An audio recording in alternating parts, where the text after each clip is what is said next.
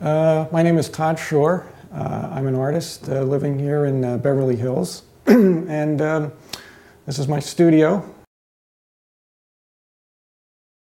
So uh, I'll just talk a, a, little bit about some of my influences. Um, uh, obviously, there's a, a, a, comic book influence to my work, and a lot of it stems from uh, old comics uh, from the 1950s. Uh, Mad Magazine, that was a big influence. The artists from Mad Magazine, like Jack Davis and Wallace Wood. Also, when I was a kid, I used to get a lot of these um, uh, classics illustrated uh, comics.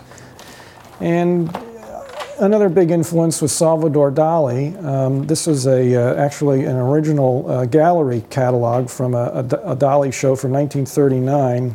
Other influences were um, uh, E.C. Segar and his Popeye cartoons, and I've got an old uh, Jeep, Eugene the Jeep doll uh, from the 1930s. And uh, of course, Disney was influence uh, as well.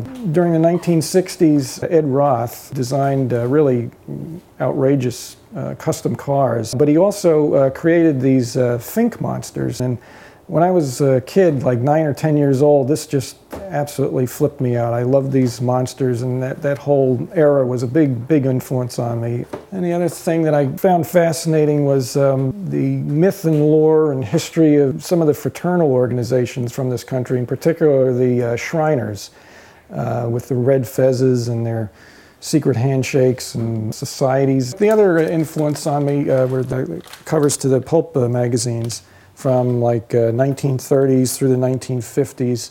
They just had fantastic subject matter on here. And this is a science fiction theme, obviously, but we've got a, I've got quite a collection of pulp magazines that uh, primarily for the cover art, although a lot of interesting authors were published in there, Ray Bradbury and H.P. Lovecraft, um, who as far as you know, literary sort uh, inspirations, I mean, there, there, would definitely be some authors that inspired me one way or the other.